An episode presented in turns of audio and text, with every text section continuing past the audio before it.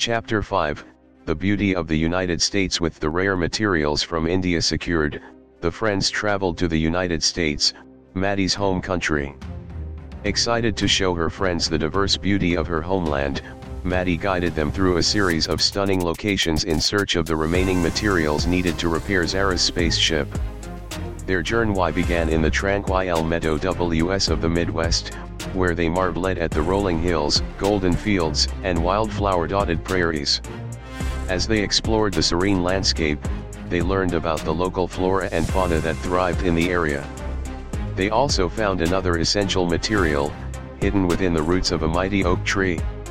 Next, they ventured into the dense forests of the Pacific Northwest, where they discovered towering trees draped in moss and blanketed in a perpetual mist. They marveled at the ancient trees, some of which had stood for over a thousand years. Deep within the heart of the forest, they found another of the rare materials, nestled in a bed of ferns. Their quest then led them to the breathtaking national parks of the United States, where they witnessed the majestic beauty of snow-capped mountains, vibrant canyons, and roaring waterfalls. They learned about the unique ecosystems within each park and the delicate balance that allowed plants and animals to coexist harmoniously. Along the way, they collected the final materials needed for Zara's spaceship repairs.